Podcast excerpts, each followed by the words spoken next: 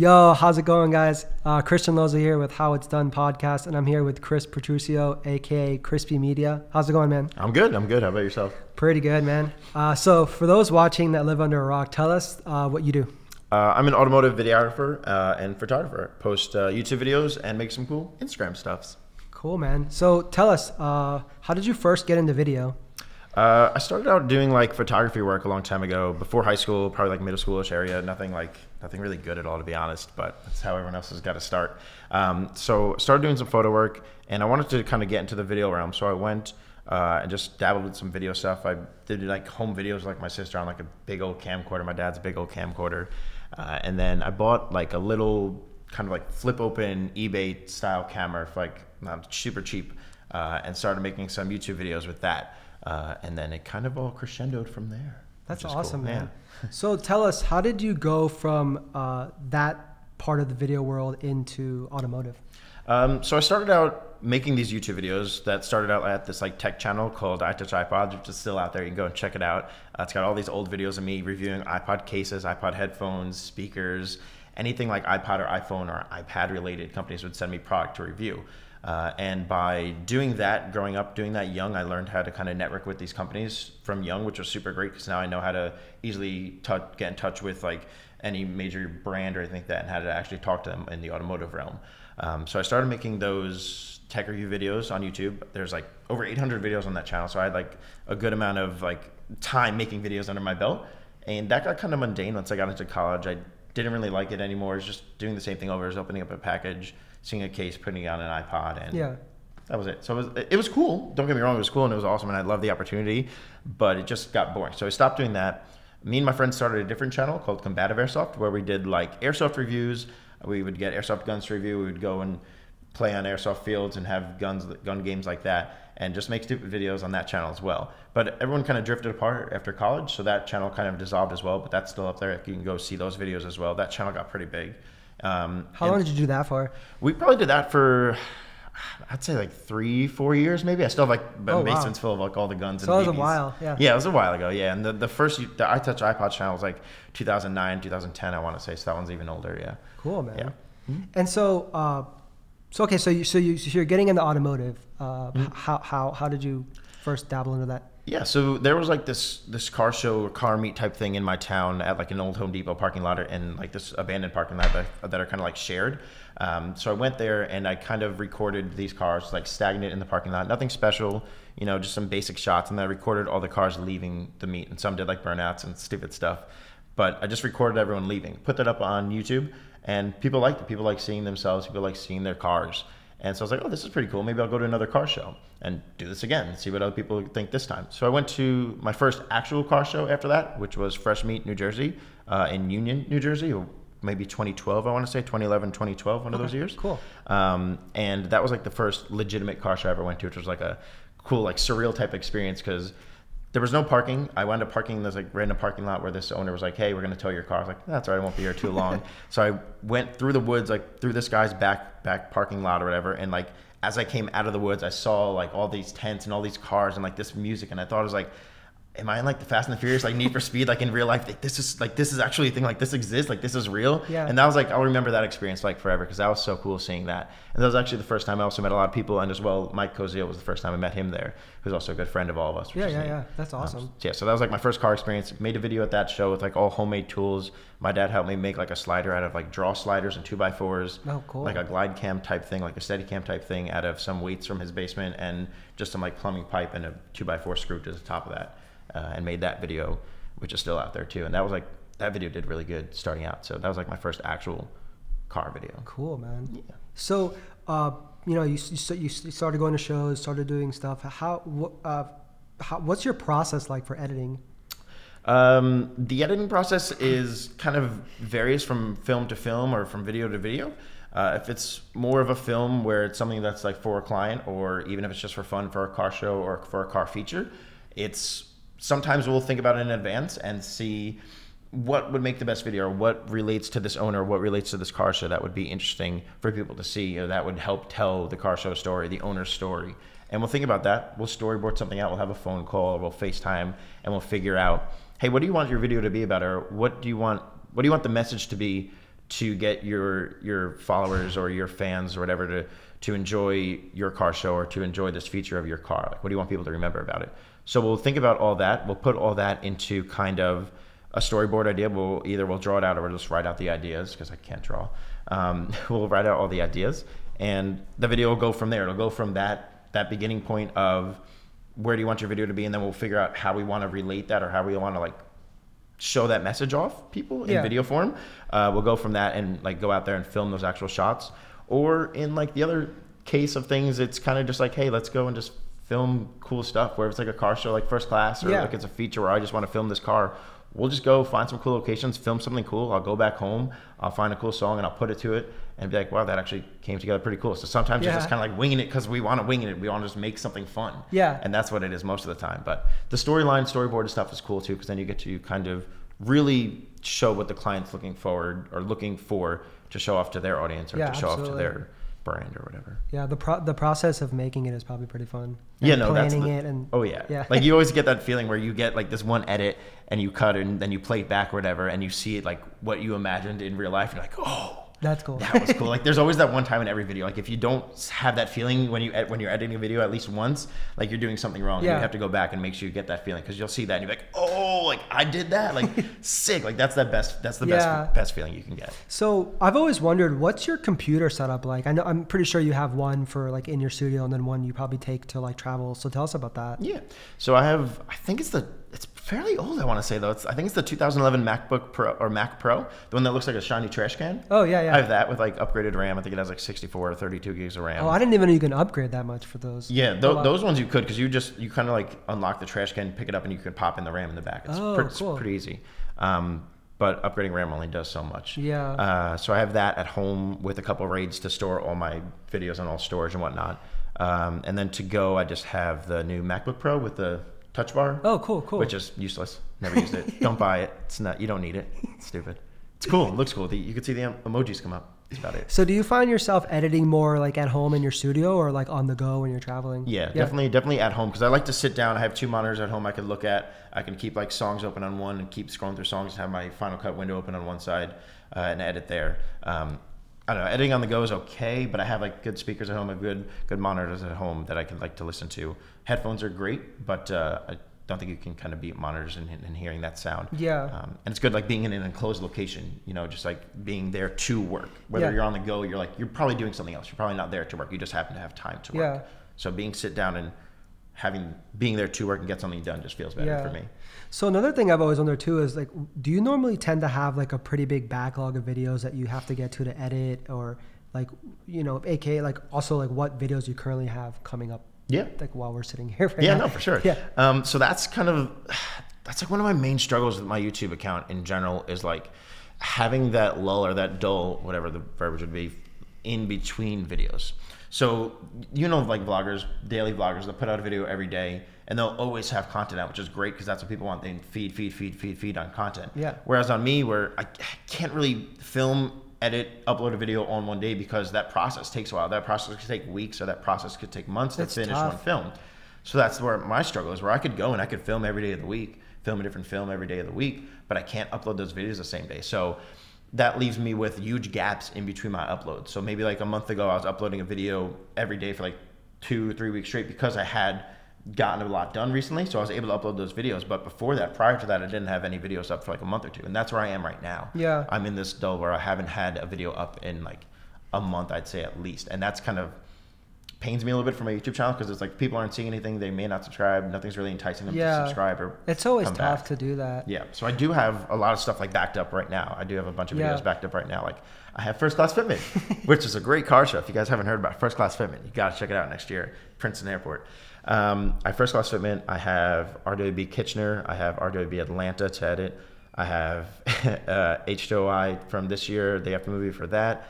I have a little feature of my car I just filmed. Oh, so okay, be cool. Right cool. on, right on. Yeah. I'm looking forward to that one. Yeah, thanks.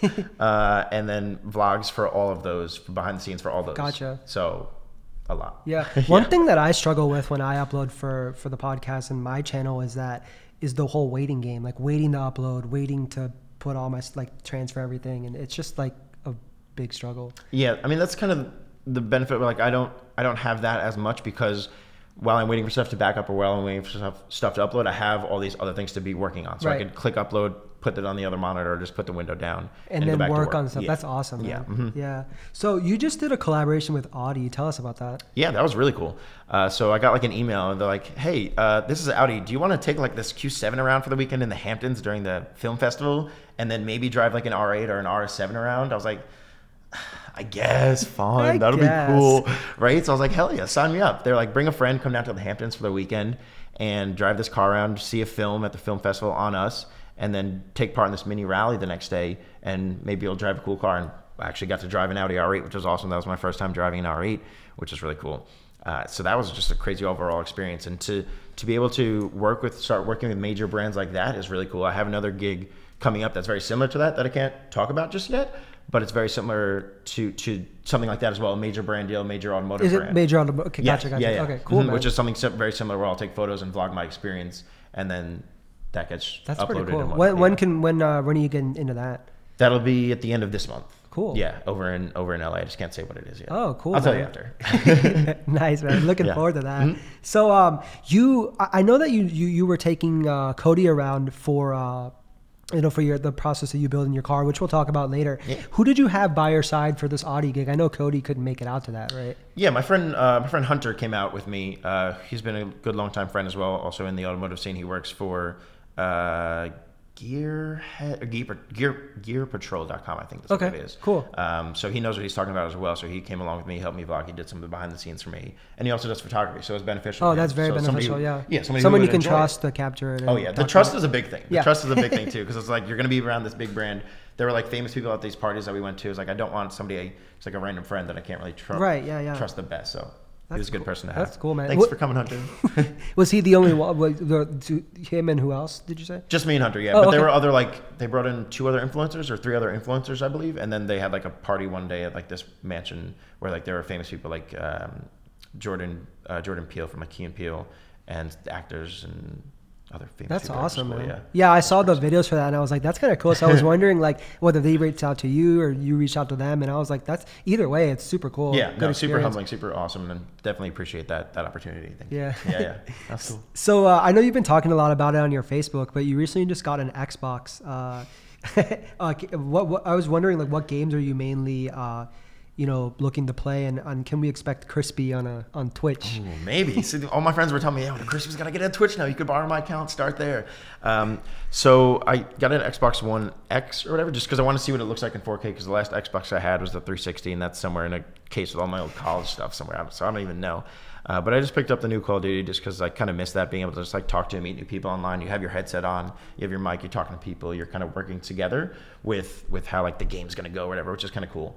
Um, so maybe a Twitch, maybe because like people are like, hey, you're on Twitch, why aren't you editing my video? Yeah. So like if a client sees you playing games, it's yeah, probably not that's. I didn't even think about that. That's Yeah. gotta be not cool. Mhm, That's why I haven't really put my gamer tag out there because I don't want to see me people seeing me play when I should be probably working on a client's video. I'm not saying that I am or that's what I'm doing, but you know, Yeah. yeah, but it's fun. It's cool. Maybe we'll see something in the future. Yeah, man, Twitch has really blown up. It's pretty oh, cool. Oh yeah, yeah. People like live streaming like twenty four seven. Their lives or Yeah. whatever. Like, that stuff's crazy. And like people are always donating. Like I've been watching this one guy who does Call of Duty, uh, who streams Call of Duty or whatever. Yeah. Like when he plays, and he's like crazy good. And there's donations coming across the screen like every minute just for him playing. And people like su- like him and support him, which is crazy. That's really cool. Yeah. Is that the game that you're mainly looking just to play, or, or are there other games? I mean, I definitely want to get into like I got so many DMs about, yeah, pick up Forza Horizon Three. You got to get so we can play and drift Yeah. together. We do like little car meets, which is awesome. That's definitely something I want to do, but. Kind of just keeping myself to one game right now because if I get a lot, I'll probably get invested in that game Yeah, as well, yeah. and that'll draw me even farther away from the edits that I have to get to. Gotcha, yeah. So I'm gonna stick with just Call of Duty for now.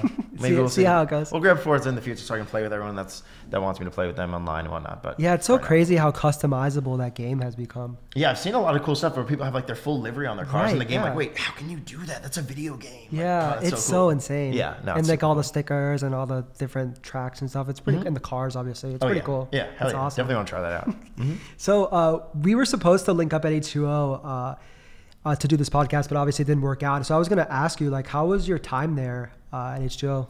It was good. Uh, this year, a little bit more reckless than the rest. this year's after movie is probably just going to be a bunch of burnouts, to be honest. Um, it was a little stressful because I had some issues with my car uh, that stopped me from being able to get two shoots. But Cozio lent me his bike, which is cool. I rode that around to get us some shoots That's one cool. of the days. Yeah. Um, so I had some troubles with that. But other than that aside, I got some cool footage. I think it was definitely a good time. I got to spend it with all my friends and whatnot. We always stay in the same apartment, which is really cool. We all stay together. We usually wind up getting together at night. Like I'm out all day filming. I'll film into the night. But then at like later on at night, we'll all meet up and do something fun. Oh, yeah, right on. Get together, which is cool. But I had a great time filming it. Met a bunch of cool people this year. Like always, like every year I come out with a new group of friends. All the people that I wind up shooting. Uh, a bunch of friends from Canada come down. It's cool to see them. I get to ride in some cars that I don't usually get to ride in. And this year, this year out of all the other years was like super amazing for me because like driving down the strip for the first time in, in my legacy when we had all the problems fixed was like a crazy experience because like every stoplight I would stop at or like every time I would drive would be like, past yo. every crowd I would pass like yo that's Crispy what up Chris? like Chris what's up like legacy what's up and like that was just like an overwhelming like humbling like That's awesome. experience to like be there and like everybody kind of know you and like I'll go home and like no one knows me in my town like it's like oh man this is but, like being there it feels like like that feels like a home to me like Yeah, yeah, Ocean City yeah. feels like a home just because like it's so it's so awesome, but it's so weird. Just everybody knows you. Like everyone's like, "Oh, yo, crispy," or like, "Yo, you make that video," or like just stuff like that. It's like it's crazy, and That's I appreciate awesome. that. And I'm super humbled and super appreciative for everyone that watches those videos and says what's up when, we're, when we're down there every year. Yeah. So you and you had a pop up meet this year, right? That yeah, you did, yeah. yeah. We we had the first one, which got shut down really quick because there were just too many people, and people were parked in the street, and the cops just didn't want to crowd, so we had to like cut that out real quick. Uh, but then we went off the strip and went away from where the cops would be, and we had something over there with hundreds of people showed up to, which was super crazy. Thank you everyone for coming out to that. We got to sell some merch, which was cool for the first time. Sold merch in person, and the cops did show up, but they were really cool because we weren't like doing anything rowdy. We were just like standing around. Everyone was like in a solid single line or whatever to come say what's good and pick up a shirt or pick up a sticker or something, which is really cool. That's awesome, man. Yeah. Yeah. So let's talk about your merch. I know you just started doing merch. Tell us about that. Uh, like, what do you what do you have, and what do you plan to do, and that sort of. thing. Just tell us about it. Yeah, for sure. So uh, I've been wanting to make merch for like a while now because I've seen like uh, other people who have merch in the automotive scene and seeing people that go to car shows and, and car meets want to wear something automotive when you go to there, most likely. If it's not something like Supreme or something in the hypebeast realm of things, people want to wear like some something automotive related. Yeah, support, Um, too, That's yeah. what you usually see either like hype beast style things right now, like that's what's in, or automotive related clothing. And I was like, how cool would it be to see people somebody walking around a car show with like my name on their shirt or like my my shirt on them, like at a car show. So I got in touch with my friend Corey from Defy All Odds. He, he helped Yep. me kind of do all the logistics of everything. Was he Uh, doing the designs too, or just like the printing? he was he was helping along the lines. Uh, like he he just put this on a shirt. Like this is like my OG like sticker or whatever. He put that on a shirt and did like the design of the of the tag. Uh, and like the placement and everything, and then I had friends uh, do some of the designs. Like my friend Sam Piva did the design of the hoodie that did really good. Um, I had other friends do it. Uh, some other designs. My friend Perry, a bunch of other people did the other designs. I have somebody Mason uh, who works in like across the uh, United States right now who's working on some stuff for winter. So hopefully we Oh, cool. can drop something for for winter, Yeah. which would be cool. Um, but the merch did crazy good. Like I did not yeah, I saw it to that. that. People Like, were like buying them. yeah, like I bought a, I bought like 25 hoodies, I think is what I bought, just as like a test run. And people were like legitimately mad at me that I didn't have enough. I was like, I didn't know you guys wanted. Like, this is so weird. Like, this is my first time ever doing any type of merch outside of stickers. yeah. And I was like, this is crazy. So I went back home and printed up like another 150, and those sold out like super quick. And you saw a lot like online, obviously too. Yeah. right? I saw like you posted you you always going to the post office. Yeah, yeah, no, that's that's cool too because now, now they like know me when I walk in because I, I buy like uh, pink packages to kind of go with the donut theme. yeah, yeah, so yeah. I ship them out and they see me coming with like boxes of pink packaging and just drop off the counter like, hey Chris, thanks for giving us all this work. We'll see you later, which is really cool and, definitely appreciate everyone that picks up some type of merch and look out for something coming before Christmas, um, whether that be another hoodie or another shirt. Awesome, But, man. yeah. yeah. So um, you uh, so let's let's let's so let's talk about like your legacy wagon. Uh, I've been following the build since you started doing the vlogs and, and that sort of thing. And I know you you debuted it at Tuner Evo, and then you brought it out to FCF, and then obviously H2O as well. Uh, you know, just just tell us how the you know the story of you know from when you decided that you were going to make it a build up until now. Yeah, for sure. So I've had the car for since since college, so that had to be like four or five years at this point. And uh, I've always wanted to like have a cool car. Like I shoot all these cool cars, which is awesome, but yeah, I never. makes sense. Yeah. Yeah, right. Like I've never, but I don't have a cool car myself. Like I don't know that much to be able to modify a car, be able to do really my own work other than an oil change on a car, uh, which actually my friend just recently showed me how to do. So like I can't really even say that. But um, so I got in touch with my good friend Cody, who knows pretty much everything mechanical. Like he works at a shop right now. He knows pretty much everything. So one day we're just chilling around. Like I always talked about, it. I always brought up the idea with him. Like, why don't we make the Legacy a cool car? Like, it'd be awesome to have a cool camera car. Like that'd Right. be sweet. So he's like, why don't you just do it? Just like we always talk about, it. just do it. So that night we went on JapanParts.com and I just bought like a ton of different aero. I think I bought like seventeen hundred dollars just an aero alone. I was like, screw it. This will be this will be the thing that makes us do it. Now we'll have all this aero. It's we'll always that like something. one mod that gets you to just like Yeah. fully dive Mhm. in. Yeah. It was just that one purchase. I'm like, all right, let's go from here on out. Uh, so those came in, and then we started installing stuff. Uh, I think we we made a video in like April or, or May saying that, hey guys, we're gonna be modding the Legacy. We put that on the YouTube channel, and two to three months later, we had the car done and completed to where we wanted it, was crazy. Like we had an entire build from like a stock car to like an awesome again, I don't know if I want to say build, but I, I I'll say build for the for the lack of better terms. Like it's not a crazy engine build or anything like that. Right. But uh, we had our build completed within a few months, or Cody had the build completed within a few months. I didn't do too much, uh, and a lot of the people helped as well. Obviously, of course, everyone that all the sponsors and whatnot, which we'll mention later.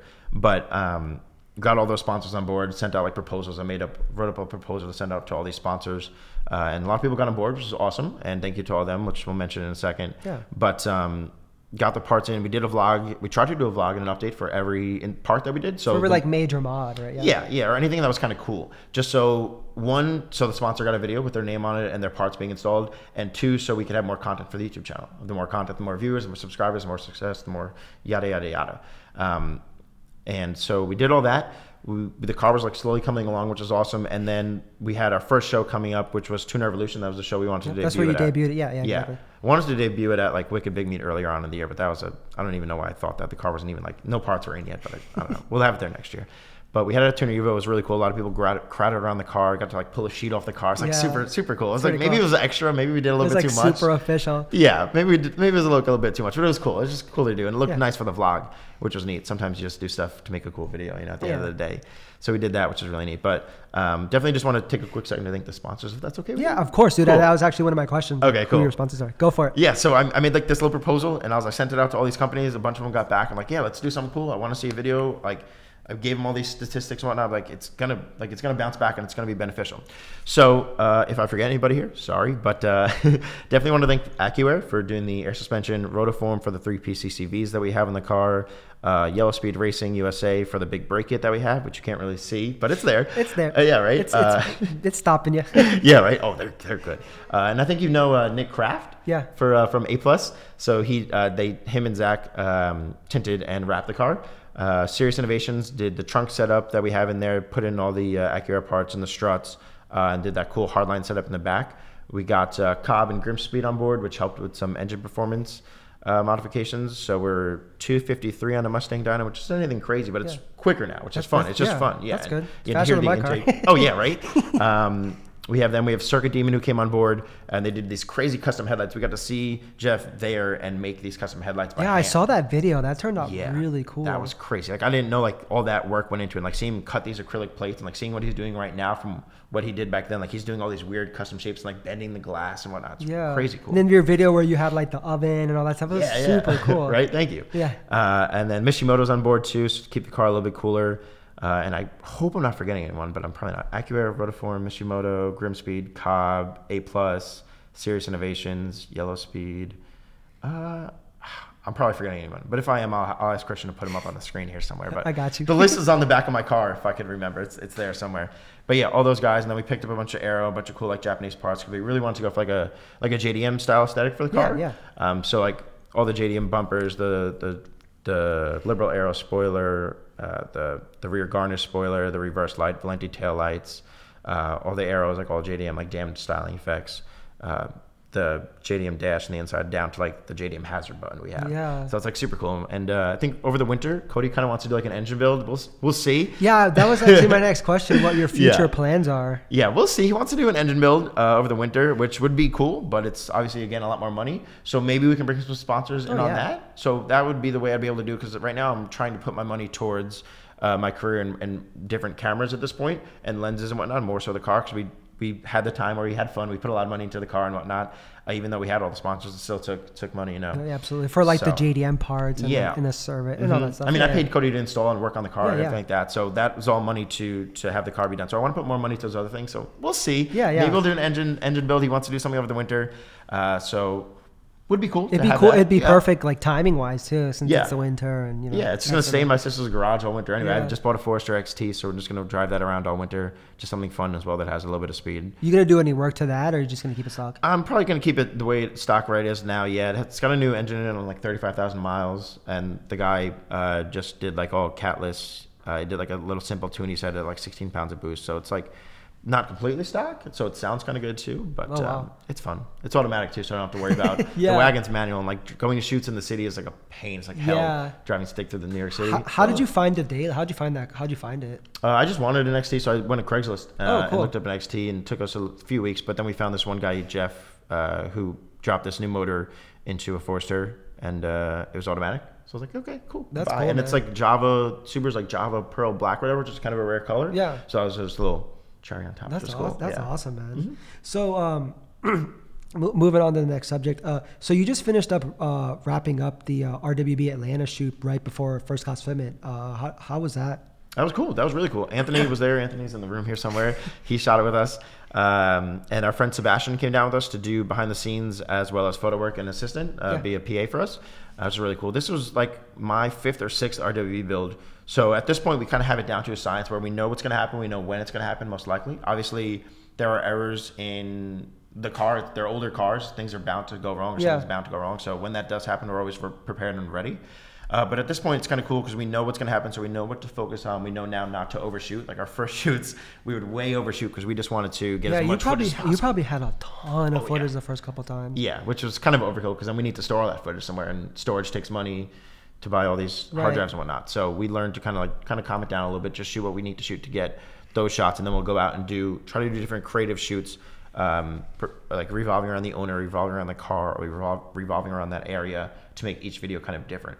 Uh, so this one, this past one, we kind of really focused on the owner and Nakai, their relationship, uh, and then Christian Kujin came over. So them all talking all the time, them uh, talking about the car, seeing what they were going to want to do next, laughing, chatting, going out to dinner. So we followed them around like everywhere this time and had him mic'd up pretty much the entire time, or always had a mic under the table where they were talking.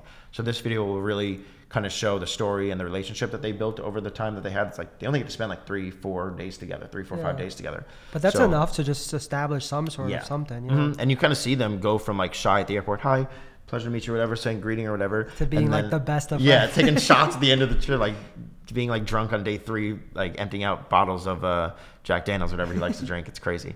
So it's cool. This one we'll kind of see that progression of them being like more comfortable in front of each other, as well as the car coming together. Yeah. So uh, Porsche Experience Center Atlanta. Tell us about that. Mm, That was cool. I don't know, like we were we were kind of like on the edge where they weren't sure, like, oh, this could be a cool idea. Maybe we can get the cars over there. Yeah. Uh, and they had a plug that that that got us in there, so we were able to literally go and take a tour of the Porsche Experience Center in Georgia, which was crazy.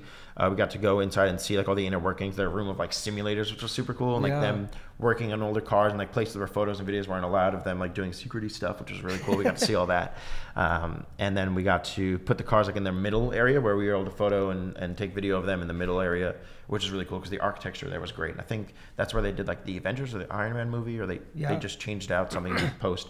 But it was really cool to like kind of just be there and then see them take the they took like GT3 RS out on the track and had the owners go out on the track with the cars, uh, which is really cool. That's super cool, man. Yeah. Was that was that like an all day thing or? Uh, that was our last day. That was like half day. Oh, okay. Yeah, that's about half day. Yeah. That's pretty cool. Mm-hmm. Awesome, man. So you said this was like your fifth or sixth RWB film, yeah, right? we've done a few. Wh- Which I know this is a, a really tough question to ask, I'm sure, but which has been your favorite so far and why? Oh man, they're not gonna like me for this. Um, favorite?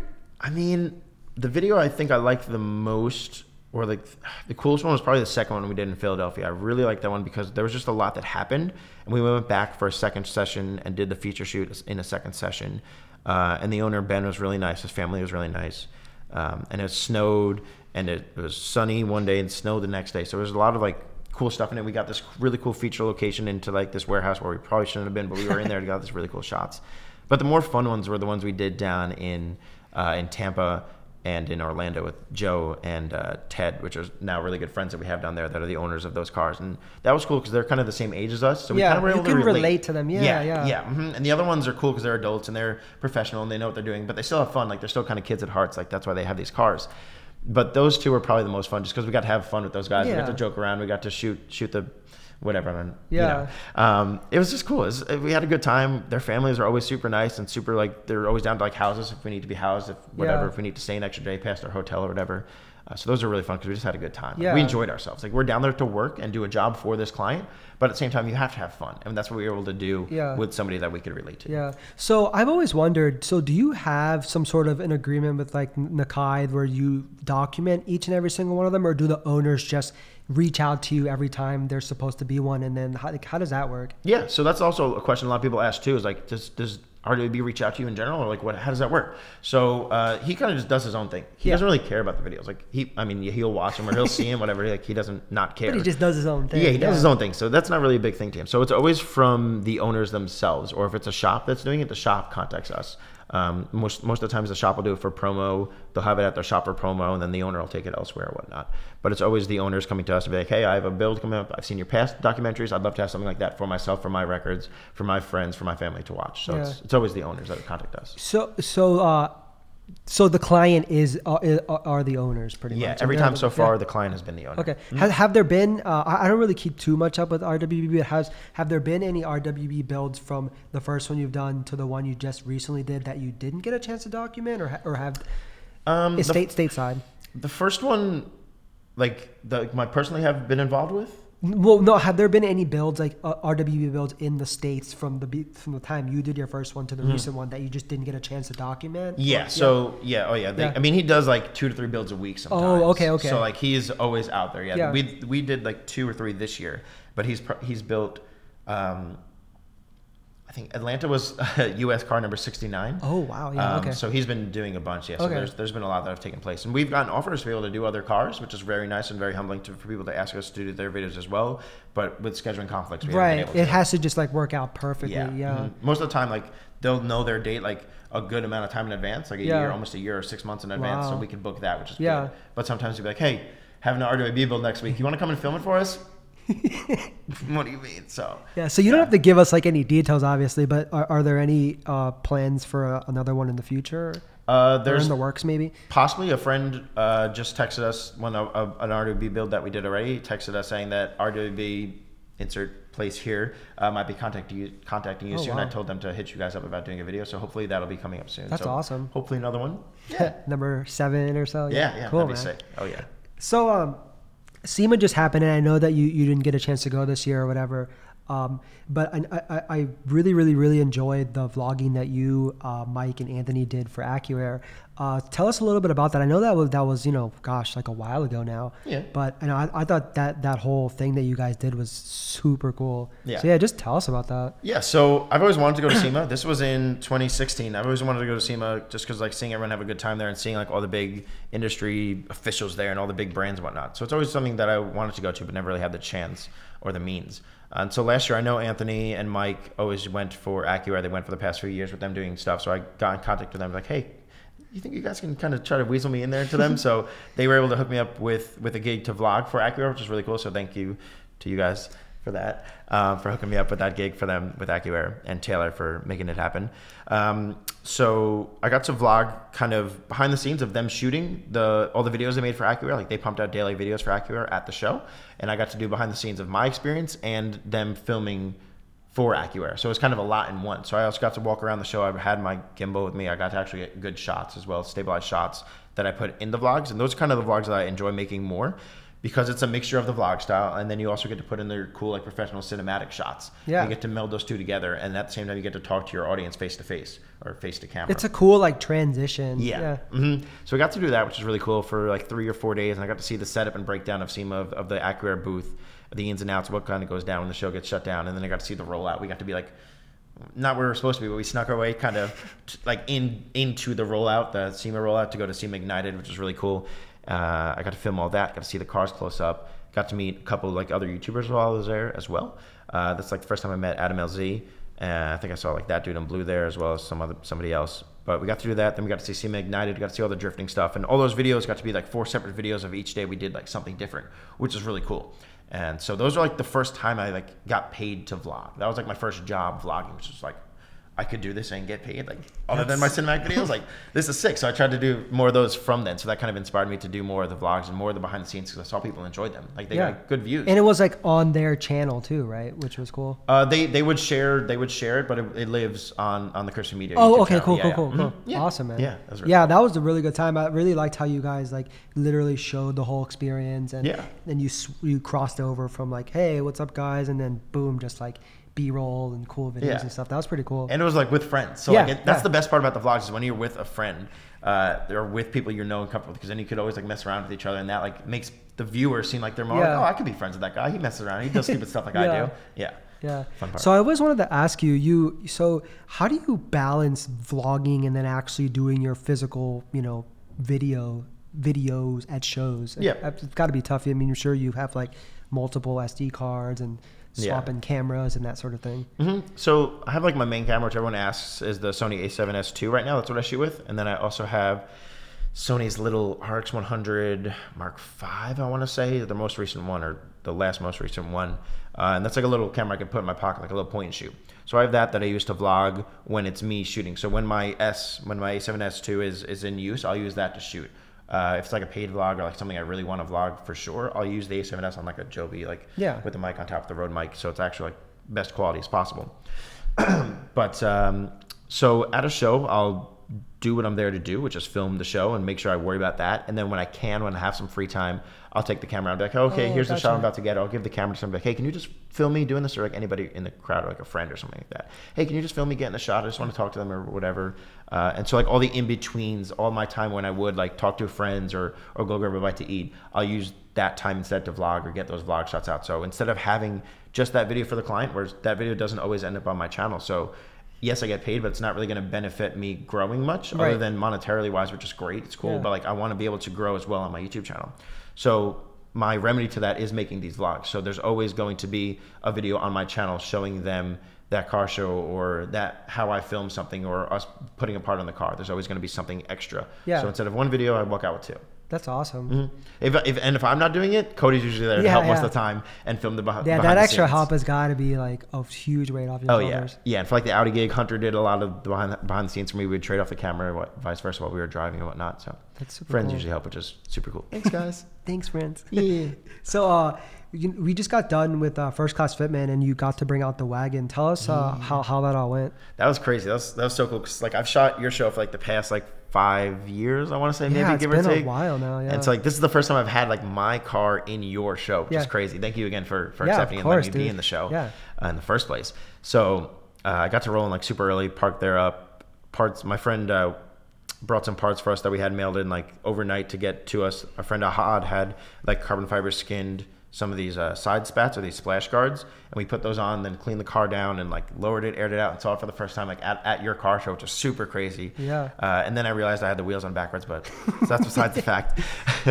but we had the car at your car show, first class film, which is super cool. And like just that whole experience and then being able to film my car at your car show and like seeing people take pictures of my car and take videos of my car and asking me to do stuff and be able to like cruise towards the airport like at the end of the day during like the sunset hours. That was just super humbling and fun experience in general, like to see my car, something I owned Yeah. that I could also film. and at- you've been go- you've been going for so many years now, and then now it's like, damn, your car's in it. Which is pretty cool. So it's such a weird feeling too. It's such a weird feeling rolling in and not like parking in the far grass in the back where I Yeah. normally park. Like, wait, I could park in the show and get to my equipment easily now. You're like, This yes. is great. yeah, that was super cool. Yeah. I'm looking forward to that video. Yeah, that's that that's should gonna be be, coming one. soon. Yeah, I'm just trying to get out these like the RWB video. I got to get out and then uh, That, is that next on your list of videos, right? Yeah, so right now I'm working on uh, a Ford GT rally film that Yeah. we did out in Utah a few months ago with uh, Zwing, uh, Zach Wingfield. Working on that. That should be done. Should be wrapped up in like two weeks, give or take. Okay. And then I'm going to move on to the Atlanta shoot and then probably first class and H2O and my feature shoot. Cool, yeah. man. Yeah, I was gonna ask you about the the Ford GT shoot. Like, uh, you know, just tell us about how did you get you know get hooked up with with that? Yeah, so they're the owner of that, David Bannister, who runs the Ford GT forum online, uh, sent me an email. And I'm super bad at getting back to emails, but I saw this one come across and I was like, oh, Ford GT, that could be cool. Maybe it's like actual Ford gig. Yeah. And it's not like actually with Ford, it's just this Ford GT forum that this guy runs. Um, and he's like, hey, we usually do a video every year of the rally just to kind of document it. So everyone that comes to the rally has something to look back on and has something to to watch after the rally's over. And we've had videos done we like them but we want to maybe go a different route this time. So they they asked me to do it. Uh, gave them a quote. We got Zach on board to be the second shooter because Zach does a lot of rally films. Yeah. and his style is more like guerrilla run and gun kind of with his um, he uses a, uh, a glide cam um, instead of a gimbal. He also has a gimbal, but he uses the glide cam the most, and he does it really well. He's able to ride around on his skateboard and get these really cool actiony shots. So to mix his actiony rally type shots, his experience with rallies, with my like cinematic style of things, and putting them together is making right now for a really cool video. I'm like 10 or 11 minutes in, uh, and it's making for a really cool video. And we got to hang around with like. I want to say like nine of the new Ford GTs. Oh, like wow. people rarely ever get to see one of them. Like if they do see right. one that's at fact to see show. like nine and one. That's crazy. Yeah, and then like 70 or 50 other like of the 20 2005 2006 I want to say is the other year the, the other Wow, GT came out in and seeing a ton of those is really cool. And like just seeing all them all run down the uh, run down the road together like Yeah. that these Utah strip roads was like oh. And then so you vlog this as well. Yeah. Yeah, so Cody, Cody was there as Yeah, well. yeah, We had brought Cody on as a production assistant, so he helped behind the scenes and take some photos for them because they make like an album sometimes. So his photos will be like in their album. And then he also did all the behind the scenes for us. That's so really we'll have cool. vlogs for every day showing people how we filmed, what we filmed, why we filmed it. That's Yeah. awesome, man. Yeah. Yeah. I'm looking forward to that one as well. yeah, those, some of those shots are killer. Like seeing these cars out in the desert and then seeing them um, out on this track. And like Henry Ford III was there, like seeing a member of the Ford family, like talking with him and interviewing him. That's Like, insane. what? Like that was Yeah. so cool. Yeah. So he's gonna make your video. oh, he, he's in there. Yeah, yeah. Nice. He's, I mean, he kind of has to be. Yeah, how, can he, how can he not? yeah. His name is on the car. It's a must. yeah. That was cool. Mhm. So my next question for you is pretty random. So I remember on one of your RW vid- WB videos, you use like your digital recorder to make like a tire, t- uh, you know, the tire turning sound. Is that something like to make the sound effect? Is that something that that you do often in your videos? I try to when I can. If I see an area where it's like, oh, I didn't get that sound or we didn't record that sound, what I'll do first is I'll go on to uh, freesound.org, I want to say is the website where you guys, anybody could really go there and make an account. And people kind of just upload as they please of random sound bits or or sound bites of just random audio. Like you can really find anything on the website and it's free. You can just download it. Yeah. Um, and so I'll try to find sounds that can match up on there, whether it's like birds chirping or nature sounds or tire screeching or anything, and see if there's something similar there to that I'd like. And if so, I'll download that, put it under there, and mess with it a little bit if I can, uh, to make it kind of fit in the scene. But if not, I'll go and kind of kind of fully it myself. Where in that case, for like the tire spinning on the ground in this guy's garage, I went into my garage, took Yeah, like, my I saw spare that. Tire, yeah. took the spare tire, took the recorder, and just spun it a few times, bunch, and then put it in, like, kind of tried to match it up with the spin that he did in the actual video, so it sounded like that. Put that audio underneath the clip, and you wouldn't be able to tell the difference. Yeah, that's super cool. I was Yeah. like, whoa. Yeah, and for like H2O last year, we had this like scene where the wind's blowing the stop sign because we had like a hurricane. The wind's blowing the stop sign, and that audio would have been really cool. But like the scratch in camera audio was just like, just like from the wind, you know. So uh, someone's gonna cut that and make like a GIF. um, so I went in my garage I have like this street sign that I don't know how it got there. I definitely didn't take it, uh, but I have this street sign. Um, and so I just took that and I like banged it against a metal like step stool in my garage, like wiggled it around, recorded that, put it in, and no one would know that wasn't the stop sign hitting the metal pole. that's super cool. Yeah, and you have, you have a Zoom H4, right? Uh, yeah, uh, the Zoom H4n and like the Zoom One, just for like smaller situations Right. if need be. Yeah. That's super cool. And you always you always bring that along for like interviews and stuff, right? Yeah, yeah, because that's that's what'll record the audio for for the rolling shots or for interviews or to go right into a board or something like that. Yeah. That's super cool, man. Mm-hmm. Um, so my next question, uh, uh, I so I did so I've been doing this podcast now. It's third episode. Thanks again for doing this. Thanks for having me. so the first uh, interview that I got to do was with Nick Kraft.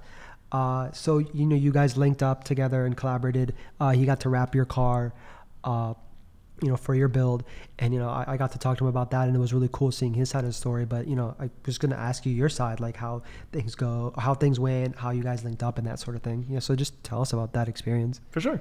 So I really like the the stock color on my on my wagon, which is Subaru's uh, Obsidian Black Pearl, which is a crazy cool color. But there's just too many imperfections to kind of save it at that point. And I always talk to Nick Kraft. Like I've been I've known him since like I shot his like Stance Nation feature years ago after a Wekfest event.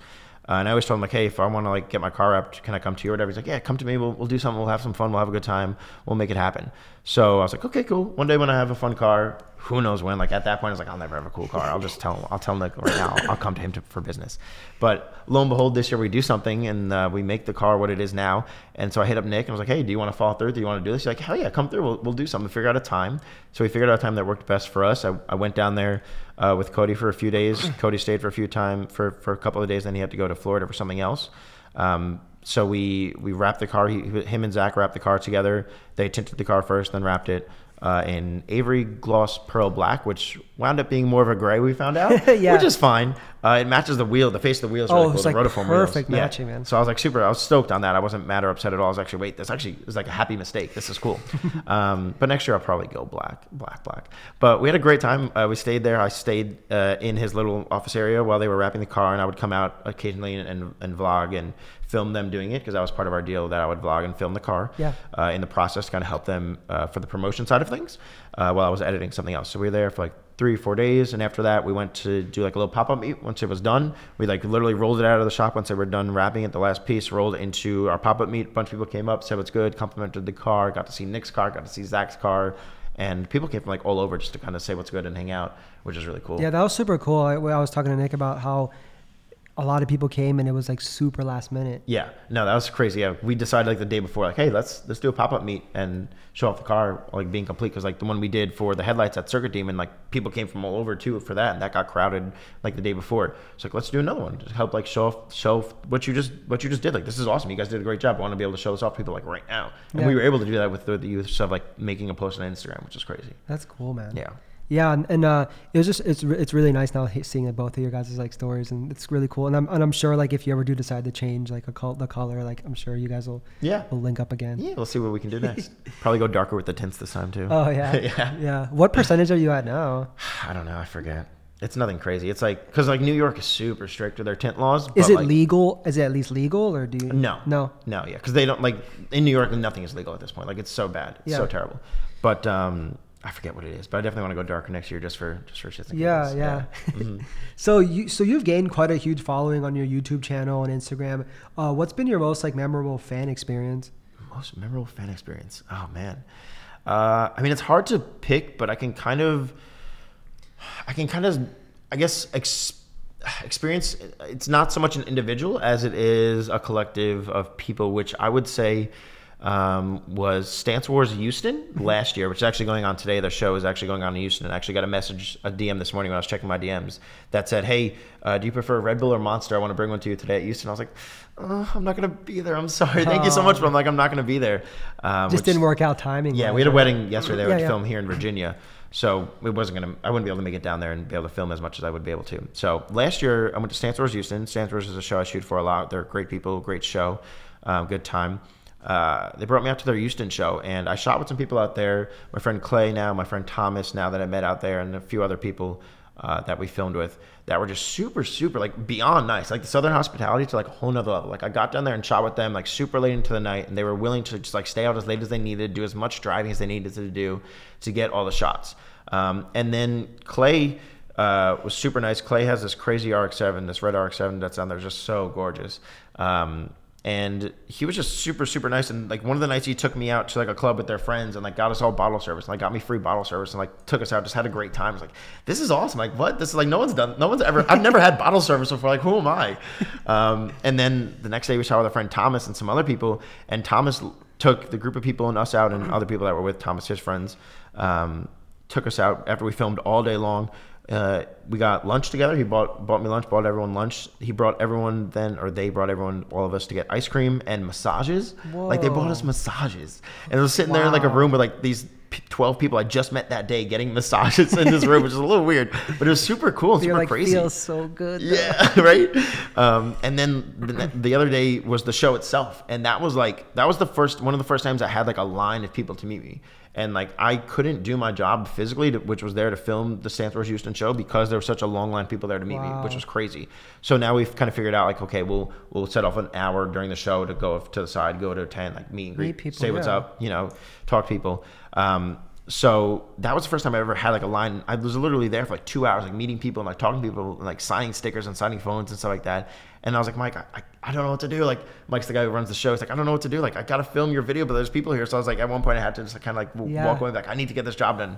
And so like I, the rest of the time I wound up just like running around, and going from car to car to car to car to try to get as much as I could, just like spent half the day talking to people. Yeah. And that was like the most humbling experience I had up until that point because not I've never had that many people like come up to me and like talk to me about my work or like say that I inspired them to do something or that that now they have a YouTube channel or that they just enjoy what I put out, which is crazy. And that was like the most humbling experience. And I talk about it in those vlogs from that trip as well. That that was like that experience with meeting Tom Thomas and Clay and the other people that we shot with that weekend that I'm probably forgetting because I'm a bad friend. Um, and then all the people that came up at the show, like that that experience as a whole, not one individual, but those that experience as a whole in Houston as a whole was like, shout out to Houston because that was just that was such a crazy cool time. Like, I don't know, it's kind of it's like kind of emotional too because I was like, I'm just some kid making videos on the internet. Like, Yeah. I'm here from like New York. Like, no one should know me. You know, like why do people know me? And It's then like, you were this just is weird. like blown away. yeah, like that was that was such a cool experience. So thank you to everyone out in Houston. Shout out to y'all. That's awesome, man. Hell yeah. So you there's this thing where people usually have you like sign things. What's been like the craziest? Like, what are some things that you've signed that you've just been like, I literally, I just signed this. Wow. Is this podcast like PG? And I go for it. It doesn't matter. All right, so so like never signed a pair of tits before. Sorry, mom. Um, and so like we're in Canada, and this girl comes up to me and she's like, "Can you sign my boobs?" I'm like, "What?" She's like, "No, yeah. Can you sign my boobs?" My brother's gonna film it. I was like, "Wait a second. What did you just say? First of all, your brother's gonna film it. Like if I was your brother, I'd be smacking me right now." And uh, so yeah, this this girl up in Canada. Whoever you are, shout out to you. That's, that's probably the weirdest thing I signed. A pair of boobs up in Canada, which is not weird. What's great. what's the most common thing you've thought you've Uh, signed? cell phones. Cell phones. cell phones. Oh yeah, wow. yeah. Okay. Mhm, mhm. And then I'm sure like your stickers and shirts and stuff. Yeah, everyone who usually buys a sticker comes back and they ask me to sign the sticker, which is really cool, and I'm always down to always down to do that because I mean, obviously they're because I have all these people watching and the- all these subscribers, like that number next to my name clearly helps. Like people say like social media numbers don't mean much, it means a lot. Like Oh, so, yeah. I owe those people a lot. So I'm down to just sit and chat and like Yeah. sign stuff or whatever and say what's good or whatever for as long as it's Yeah. gonna take. Yeah. Yeah, So- and my and my goal with this with this interview is just like for those people that just like want to know more about you. Yeah. Mm-hmm. and you know, obviously we've, we've learned a lot about you so far, which is really cool. Save me some time in lines. No, I'm just kidding. You guys can come up to up. so, um, is there is there any advice that you would you would give to like an up and coming photographer or videographer who's just like now getting into it? Yeah, for sure. Um, so everyone always asks, like, what camera do I have? What camera should I buy? Like, what do you edit with? Like, all those simple questions. And it's kind of like what you're going to be most comfortable with and to not kind of just deep dive, like, right away into, like, an A7S2. Like, you don't need that right away. Right. Everyone always says that, yes, but it's, I mean, it's the truth. Like, pick up, like, a Canon T2i, T3i, like, something simple with, like, a flip out screen and whatnot. Just And so you just get, like, the basics Yeah. down, Yeah. yeah. Everyone always tries to, like, pour their money into something right away. And, like, okay, if you have the money, go ahead, pick up an A7S, like, an older A7S and see what it's like. See if you enjoy it. If not, sell it or whatever. But um, it's definitely like everyone always asks, what should I charge for shoots? I don't know. I'm gonna do my first shoot. What should I charge? Like my first shoots, like I never charged. Like I just did it to do it. Like it was cool. It was fun. And then like my first ever shoot, I was like, I can make money from this. And my first paid photo shoot was this was actually an Audi R8, and I made a hundred bucks for the entire day. Like I spent the entire day and then editing. Editing the photos as well. Whenever I did that, that, that time I took, and I made, I walked away with a hundred bucks, which was cool. Um, but the thing would definitely be to to do as much as you can to start i would say. And then once you've kind of done a lot try to slow down and and focus in on what you enjoy the most or what you find yourself to be best at or what you're not good at and get better at it. Uh, whether that be like your rolling shots or like my videos are cool but like there's no audio. So like i don't hear the car so maybe go get a recorder or or use your cell phone to have that person record audio while they're driving around while you're doing your Yeah. uh, footage or whatever. Because that iTouch iPods channel I have has over 800 videos on it, and that was only in the span of a few years. And like my channel right now, maybe it's like 200 videos. So I have like thousands of videos backlogged that I've done, and now just now, like that was in 2010, 2009, 2009. Just now, I'm beginning to like grow my audience and grow my videos and get better and better. So like it didn't happen overnight by any means. So it's definitely you're going to be doing a lot of free work to begin, and that's fine. Like whatever. yeah, because it's a learning experience. It's a learning experience. Yeah, you're gonna it takes have time. to. Yeah, and like watch watch videos on YouTube. Like that's that's what I did growing up, and I I st- stuck around my friends. Like I before I made videos, I learned and and pretty much tried to revolve my videos around or kind of make my videos kind of how Anthony makes his videos or, or Mike Koziel made their videos. Like I, they were around before I was making videos, making videos. So I watched theirs and I was like, okay, I can kind of maybe I'll take that move from him and that move from Mike or whatever, and kind of like make them into my own kind of thing. Um, thanks for letting me steal your stuff, Ant. Uh, so, so I would. so I would kind of like copy them and like follow other people. So maybe go out there and see who you like, see whose videos you like, and kind of like mimic them for a little while, just so you can kind of practice. And it's not bad to kind of do what they're doing, as long as that's not what you're to continue Yeah. to do. Right. As long as you can kind of morph it into your own thing.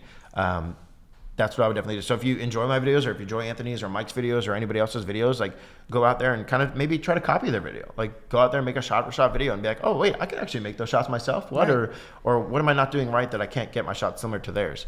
Do that, and then go out there and kind of make it your own and do something your own. Because if you just kind of copy somebody, it's gonna Right. You're gonna be able to tell it's a Yeah. copy and paste of anything Yeah, else. and another thing too that I really like about art is is if you surround yourself around creative people who are doing the same stuff Oh, you are, yeah. you it's you learn off them, you feed off them. yeah. And you know, I do that with design. I think you know I'm friends with a lot of people who are designers, and we just you know give each other feedback Mm-hmm. and ideas and always bouncing stuff off each other. And that just I feel like is the best way to grow. And then obviously YouTube as well. Mhm. Oh yeah, super cool. Yeah, it's a crazy, crazy good platform for that. And like my dad's an, an illustrator and an artist, and my mom used to like do graphic design stuff for like DC Comics and whatnot. So I definitely learned a lot and took a lot from them.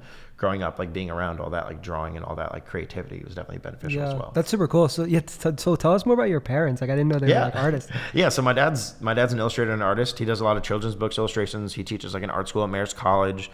Uh, my mom used to do stuff for DC Comics, so like all the Superman packaging and stuff like that. Wow. Um, now she she manages a store right now, but uh, uh, I definitely always like learned because I was always around that like growing up. And, and being able to like have my dad like show me how to draw stuff. Like I had draw like from drawing stick figures to like watching him draw and like being able to make like actual something that resembles a person from a stick figure because like being able to learn from him and just being around them like they would always be the people I would ask about like financial stuff like how much should I charge for my first shoe? And he'd be like well when I started out illustrating whatever like here's what I would do. So I would kind of be able to have somebody to base around base it around which was awesome. Uh, and having that like stable support like I I have them read over every contract that I sign you know just to make sure I like call my dad down to read down over every contract um, and obviously, I understand not everybody has that, but if you could find like a friend or a mentor Yeah. that can kind of do something similar and that's willing to assist you and willing to help you, um, see if there's somewhere where you can benefit them at the end of the day to kind of make it a mutual uh, exchange. If you can do that, that's definitely something that I would recommend to do before you even buy a camera. Like find someone that you can learn from or, or watch somebody that you can learn from, whether that's seeing them and meeting them in real life or subscribing to their YouTube channel and following them for, for a month or two, Yeah. seeing what they do, following Or even like offer to assist some of these people that you Oh, look yeah. up to because you can just you know feed off that. Yeah, I mean that's what that's what Cody did. That's what he wanted to do. So I brought him on a bunch of shoots, like, and he's getting better and better as well because he gets to go to all these things. He gets to have like all these new experiences and and and see meet other people that I meet as well that are, do the same thing that are in the same realm. So it's it's clearly beneficial because I've seen him get better over time as as he's uh, moved on with his photography stuff. So yeah, see if you can find a mentor. Uh, parents definitely beneficial if they're kind of in the same Yeah. realm and whatnot. I definitely owe a lot to them. Um, yeah, Cool, man. yeah, they're cool people. So your parents are a really big, in, uh, big influence. Uh, you know, growing up and whatnot. Who would you say has been your biggest influence in life, with, professionally, with what you've been doing lately, In life, oh, or just with like the whole video thing? yeah. Like who who have you learned from the most? Like out of your group of friends, or just anybody, It- or you, it doesn't even have to be anybody you really know. Someone you follow. I mean, with like the automotive stuff, it's got to be like Mike and Anthony because like we're always talking, we're always like around each other, we're always working together on different projects and whatnot, and being able to like see the videos that they put out, and then come back and be like, that was like a really cool shot. Like I don't want to steal that shot from him, but like, how can I do something similar to that? You know, and like they've like. We've probably all done the same thing to each other, you know, like in the, in the realm of things of being like seeing somebody else's video and be like, wow, that's actually really cool, or that that shot that he decided to do, that transition or pan excuse me, was really cool.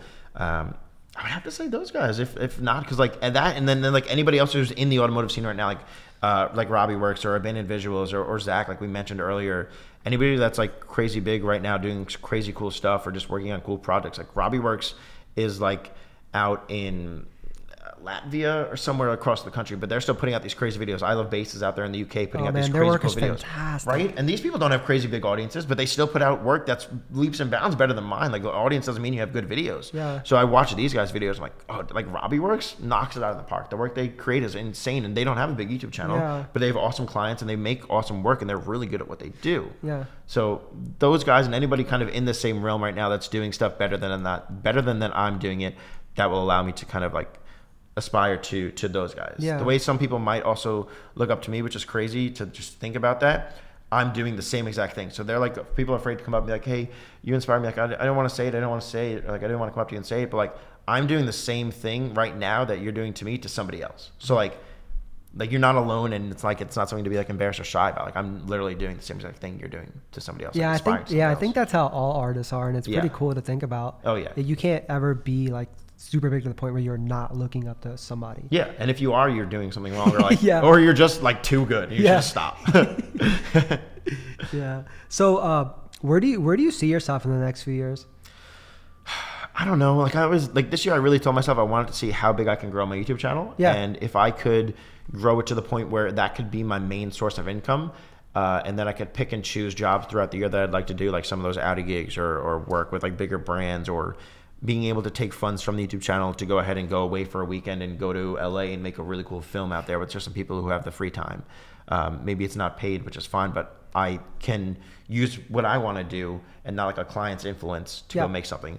Um, so I kind of keep telling myself that to kind of see, make the YouTube channel as big as possible, see if that can become the main source of income. Right now, with like the whole like ad apocalypse thing or whatever, I don't know if that's going to happen. Like right now, it, it has also has never been like stable enough income where I could just like not do anything else. It's like it's not crazy good. People are like, Yeah. oh, you got so many subscribers, you must make so much money. It's like no, you make like a fraction of a cent per view. Yeah. But I think it'd be it, it would be nice to be able to be somewhere, whether it's Instagram or whether it's YouTube or whether it's another platform that you can monetize, whether it be directly with ads on your videos or with brand deals.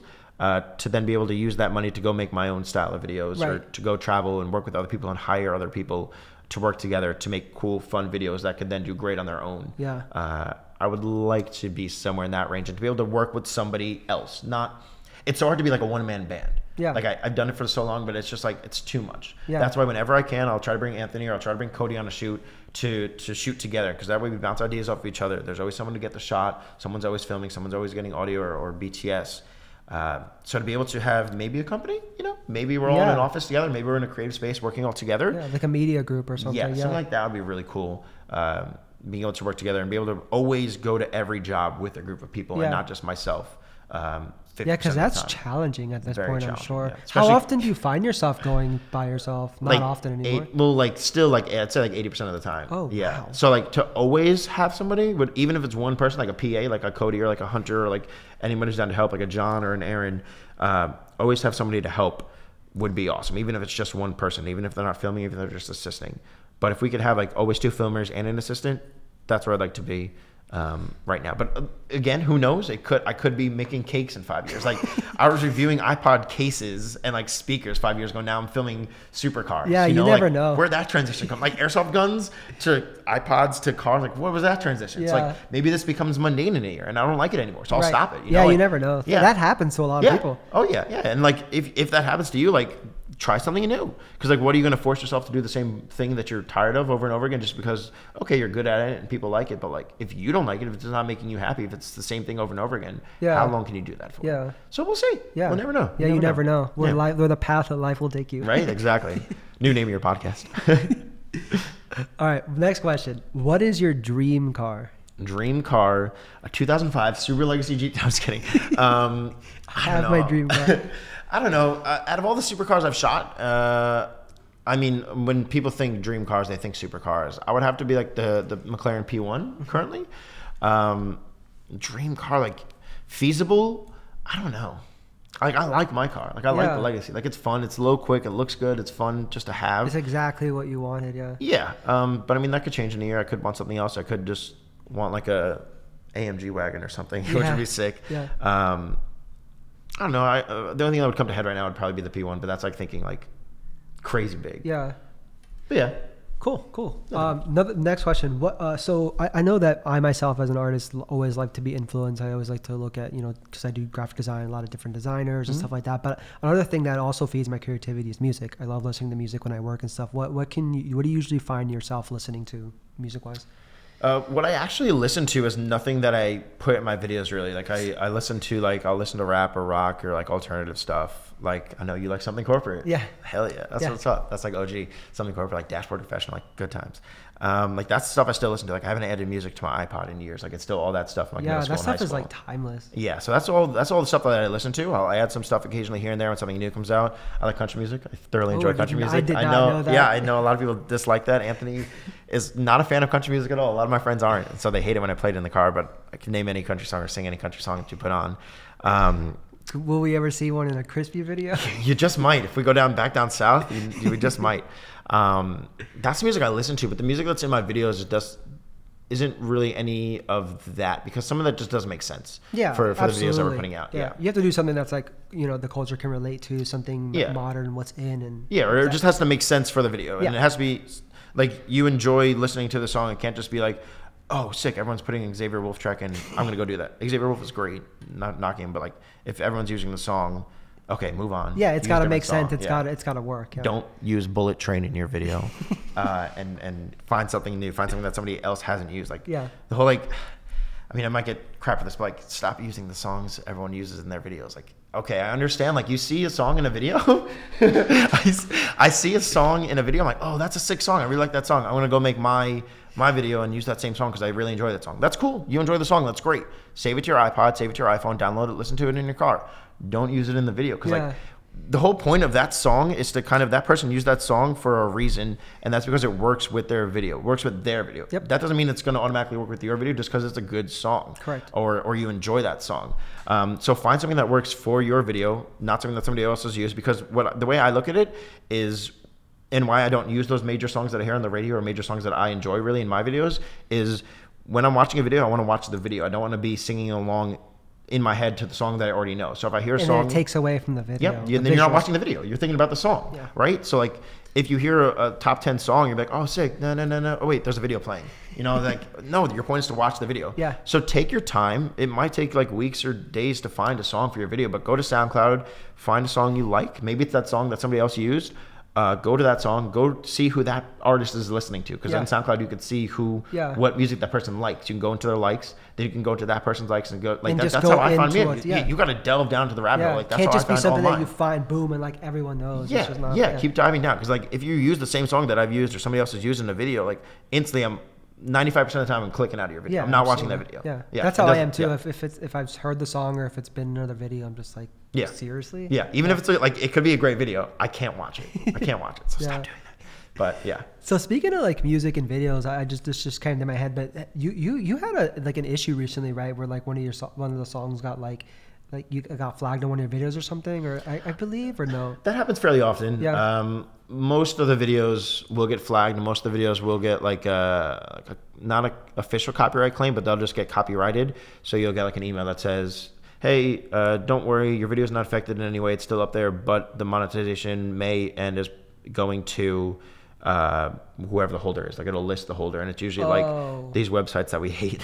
So so does that? So for those listening that don't understand, that means that you yourself aren't getting paid for that video, Correct. and it's the person who own just for that just because of that one clip. just because of the song or the clip they make all the money Even- doesn't matter like doesn't matter if you put a year into that video because you use their song they make you don't make anything from that you make nothing and they Even if the song is like in there for a little bit or something, right? yeah they could still like i mean there's there's probably legal amount of time or something like that i don't know but if they claim it they make everything to that which But but they don't get the money that you've made up until they realize that that was a thing, or how does that how does that work? If you've already got the paycheck Yeah. no but like if you moving forward, right? Is that yeah they get everything if you've already got the paycheck for that month or if you've already got whatever from that month that's Yeah. yours Okay. they don't take it away from you Right. but from moving forward everything goes to them and there will still be ads in the video but it will all be going to them wow? Have Uh, you ever had to resolve one of those one of those claims before? Yeah. or straighten it out. Yeah, So- I think actually for the Stance Wars Houston video last year, um, it got claimed like three or four times, and I had to go to the arts and be like, "Hey guys, like,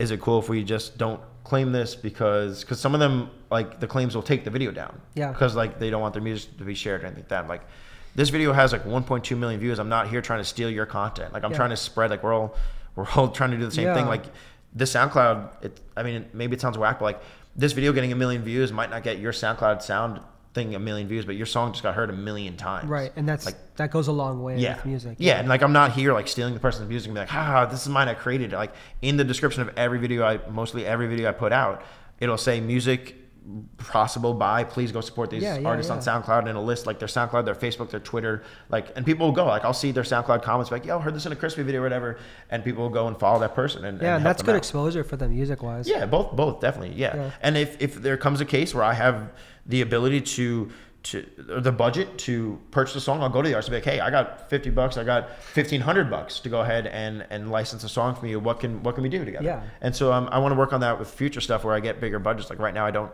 have budgets for music, so I have to use like just SoundCloud music. But if in the future when I get budgets and have the money, I can pay an artist like, hey, let's make a song just for this video, and I'm going to pay you X amount of dollars Right. that the client's giving me. Yeah, that'd be super cool. Like Yeah. a fu- like a future goal. Mhm. Oh, hell yeah. And, and, and the, the whole issue with videos and getting flagged and stuff kind of stinks because you're not able to like replace a video while it's already uploaded. I wish that you could yeah, do that. you can replace the song, but it's just gonna like it's gonna drop it in in that time frame. Like if it's from 16 seconds to 20 seconds, where it's that person's song, it'll just cut out all the audio. So if you have someone talking or if there's car audio, yeah, you can't like adjust. And Yeah, stuff, it's yeah. just gonna plop one of their YouTube songs. Have you ever there. had to do that or? I did it once and I re redid it because it just sounded sounded like such ass. It was bad. Yeah. and, and and was that to avoid like a copyright sort of claim or just yeah. because you okay Yeah, but I said screw it. I don't want like it's it's it's deciding between having this really crappy song in your really good video and then being able to monetize it versus not being able to monetize it, but you still get to have your awesome video out there. And so Yeah. that's the route I usually choose most of the time, just because it's like.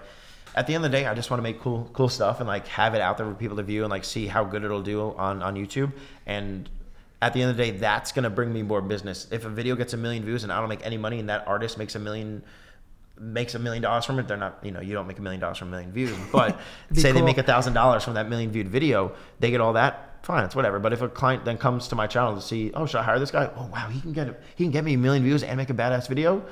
Like that's gonna pay for it in and Yeah. of itself. So it's it's worth it at That's the end of the cool, day. man. Yeah, as long as it's not like a like a like a channel strike. Channel Yeah. strikes are scary. have you had one of those before Yeah, like Oh. back in the day, that I Touch iPod channel had got like shut down a few times because like I showed people how to get like free apps on the App Store like back in the day, like when it was Oh, first they, coming out. They're they're like the, they just like frown upon that. I'm sure. Yeah, and they would just like take the video down and that would get you like a channel strike and three of those and they delete yeah, I, your I, account. have seen them at the top, and I'm just Yeah, like, wow, those are scary. That's scary. yeah, you don't want those. The music stuff is they just claim it, they make the money from it, and yeah. that's it. You walk away. Okay, so cars are cool, music is cool, art's cool. Obviously, what what what, do cool. we, what, what what do we normally what what, what can we uh usually you know what do you like food wise?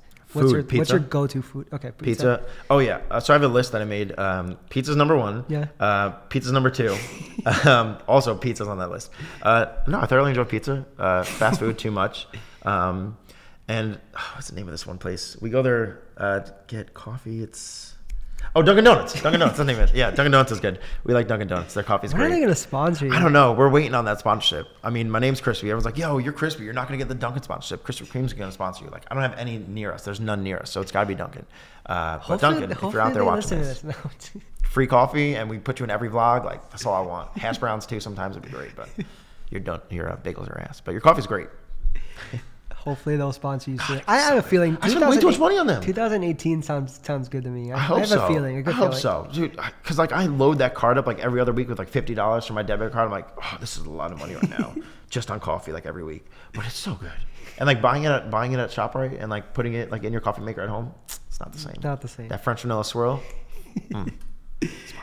Sponsor me. S- Okay, so I I took to my Instagram, my personal Instagram, and I asked my followers if they had any questions for you. So I got Cool. my top six questions from people. So first question was asked by a Chris Serrano, and What's again? I'll, I'll put uh, uh, the people who I questions who I picked at the end of this video, and I'll and I'll tag them. So thanks, guys, if I picked your questions. And if I forgot any sponsors, they'll be over there too.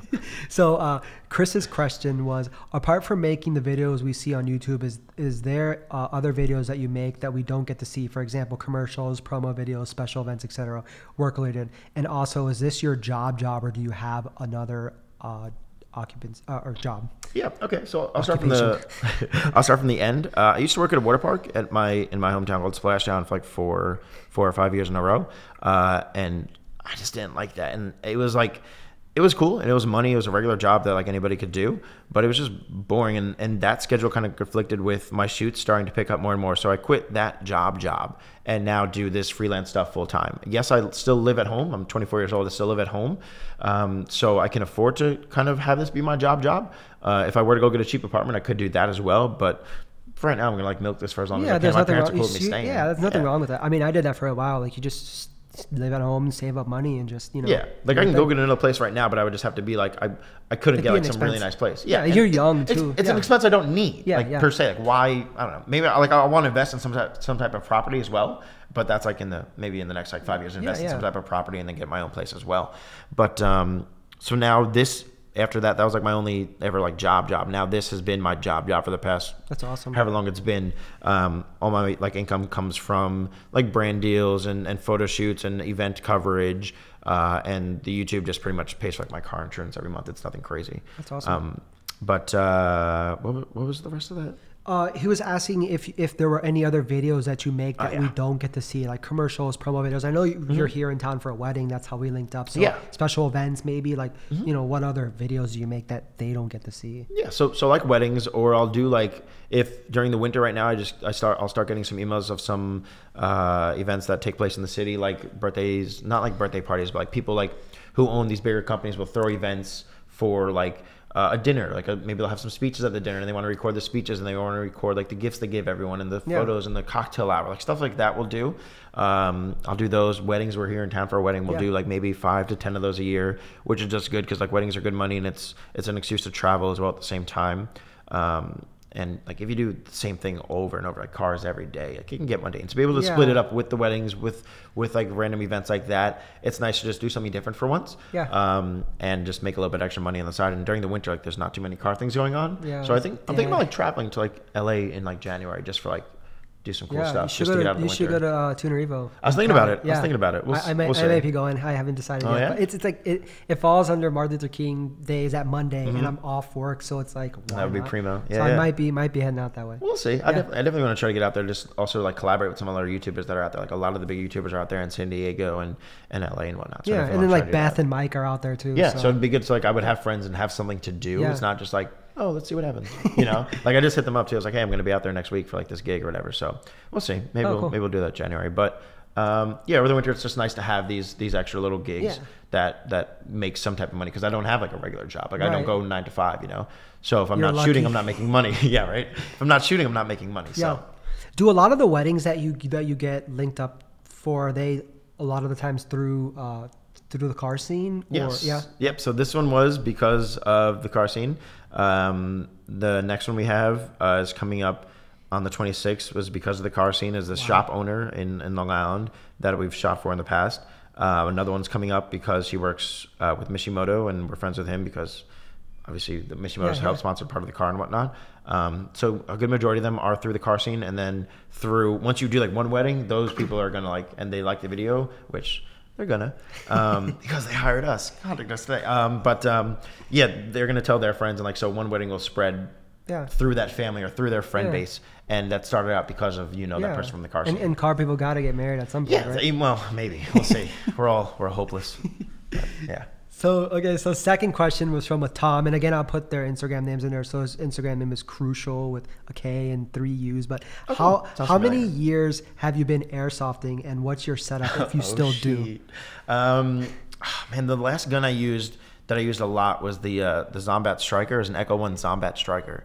Uh, with like That a sounds suppressor on the badass. front. It has like a little meat tenderizer on the front. Yeah, it was funny, but I like took that off and put like a silencer on because the that was like full metal like Yeah. tenderizer like heavy weighing it down. So I'd use that with like a lipo battery. I'd use like 0.20 gram BBs. Uh, I have like 15 guns in my basement. I have like an Wow. AK, like an Echo One M21 sniper. I think that was the name of it. I have like an F2000, a bunch of other guns that we got from like reviewing pistols and whatnot. Um, don't play anymore. I still have all the guns and all the equipment, so I could still. But you've just like been to. busy with like filming. and Yeah, yeah, and like my friends that I used to do that channel with and whatnot, the friends I used to play with, they've kind of like straight apart. Like one like disappeared, Oh, so I don't even know where he's at. But um, rip.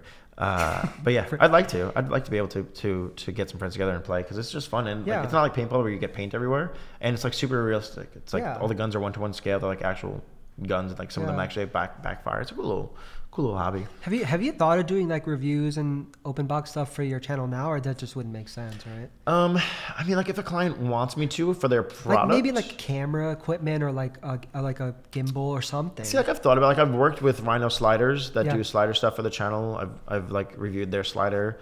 Um, it would be cool if it's like a brand deal, probably. But if it's just like me and it's like just a camera, I don't think I'm the best person to go to. Like there'll be like a Philip Bloom or like some type of TV channel out there that you can go to Yeah. and and watch it on their YouTube channel where they really know what they're talking about. Yeah. Um, so maybe I'll include it in like a vlog. Maybe that's what the vlogs are there for too. Yeah. Because like I can always I could put in whatever I want in the vlogs. Yeah. And people could watch that. Yeah, or some or a, a company or a shop could send you a part for your car, and you're just like trying it out or something, or installing it, or I Yeah. mean, which you did for your build, but yeah. you know, mhm. Yeah. So that's that's the, that's the benefit. The other benefit of the vlogs is I could really do something like that whenever I wanted to. Like say we go play airsoft one day, I could upload that to the channel. Like as long as I take my car, you know, like as long as there's footage of my car. Like I always feel like right now there still has to be something car related in the vlogs. I can't just go and play airsoft Yeah. and upload to the channel. Right. But if I go there and drive in my car and show us getting in my car and maybe we meet up with other friends before we go, Yeah. it's like a car meet to airsoft or whatever. Something like that I could do. Um, I'd like to. If anyone wants to play, let's do it. let's, find, let's find a field. Let's get it. I got you. Uh, okay, so Hold uh, this L. So third question was from a Grant Marriott. He said he wants to know: Did businesses come to you, or did you go to businesses when you first started the commercial work? Cool, and, and in parentheses to, to get the jobs. And also he wants to, uh, and also thanks you for shouting him out when he bought a H2OI poster. Hey, thanks for buying the poster. First of all, available at crispy.store. Check them out today. Um, so uh, I, I got Did, did, lost. did, did Yeah. businesses come to you, or did you go to businesses when you first started doing Always promoting. commercial work? Commercial work. Um, so back in the day for like the YouTube channel, the I Touch iPods thing, I went and bought like this thing called an iWraps, which was like uh, a skin type case that was like a little bit thicker and like a little bit Yeah, jelly. yeah. I bought that, I, uh, put it on my iPod, did a little review of it, and like a couple weeks later, I got an email from iWrap saying like, "Hey, we saw your video online." I was like, "How?" like, we saw your video online. Can we send you some free stuff to give to your friends and to maybe give away on the YouTube channel? I was like, "You're just gonna give me free stuff?" sure, this is sketchy, but sure, send it. Here's my address, and lo and behold, a box shows up the, the other day with like a box full of cases that I gave out to my friends in school and, and get, did like a giveaway on my YouTube channel. Um, so that was like from that point on, I was like, wait, I could do this. Like companies will just send me stuff if I talk about it and get them publicity. Like this is the thing. Like I didn't know that. You know, I was young, Yeah. young and naive. But um, so kind of using that knowledge that I built up over all those years now to be able to do that with car companies and more expensive parts and, and more important parts. So like for the build, I contacted all the companies, uh, made a proposal up. I made like a professional proposal with statistics and charts and graphs and stuff that would make sense to show them like why they should sponsor me. Yeah. Um, and that's how I got good majority of the parts for the car. Um, as far as brand deals, a good amount of them reach out to me as well because they they know like what people with some sort of following and talent have. Not to say that I have talent or to be whatever, but like you know, like I have the the audience is there, and the videos I make, I guess, are, are good because people enjoy them. Yeah, it's like a double combo. Yeah, so people will come to me and be like, "Oh, cool, we can get this one guy who does both." Like they'll normally hire somebody to make a video and then have like a social media guy share that post, or something like that, or like a car page share that. But I can do both for them, so that's why they they'll come to me. There are situations where I'll reach out to them, like with the sponsorship sponsorship stuff for the car. Like I reach out to them, like, "Hey guys, are you down to work together and send me this stuff?" Like they weren't like just gonna come out to me like, "Hey, let's give you." Thousand dollars in product for take it like no one's gonna do that so um uh, yeah, no, it's, it kind of works both ways. There's there has been situations, but like I said, where I've reached out to people, and, and a good majority of the time, my emails out there, my phone numbers out there. Like companies will get in touch with me to to work together. Um, but it's not. It wouldn't hurt to reach out to companies at the same time, even if you're starting out, being like, hey, here's what I can do for you. Yeah. Here's how I can benefit you. You really need to make sure you're getting across that you're going to be beneficial to them and, And why. how, and yeah. why, and how. Yeah, yeah. Yeah, for them to send you something. So you could you could do that with whatever audience you have right now. Uh, Thomas.